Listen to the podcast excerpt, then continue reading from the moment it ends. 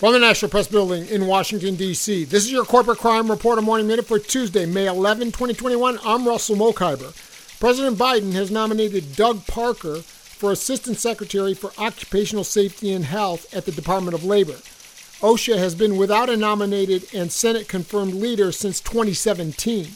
Parker previously served in the Obama administration as Deputy Assistant Secretary for Policy in the Department of Labor's Mine Safety and Health Administration and was a member of the Biden Harris transition team focused on worker health and safety issues. Parker also held positions as a senior policy advisor and special assistant at the Department of Labor.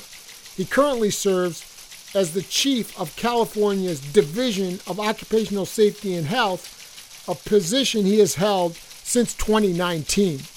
For the Corporate Crime Reporter, I'm Russell Mokhiber.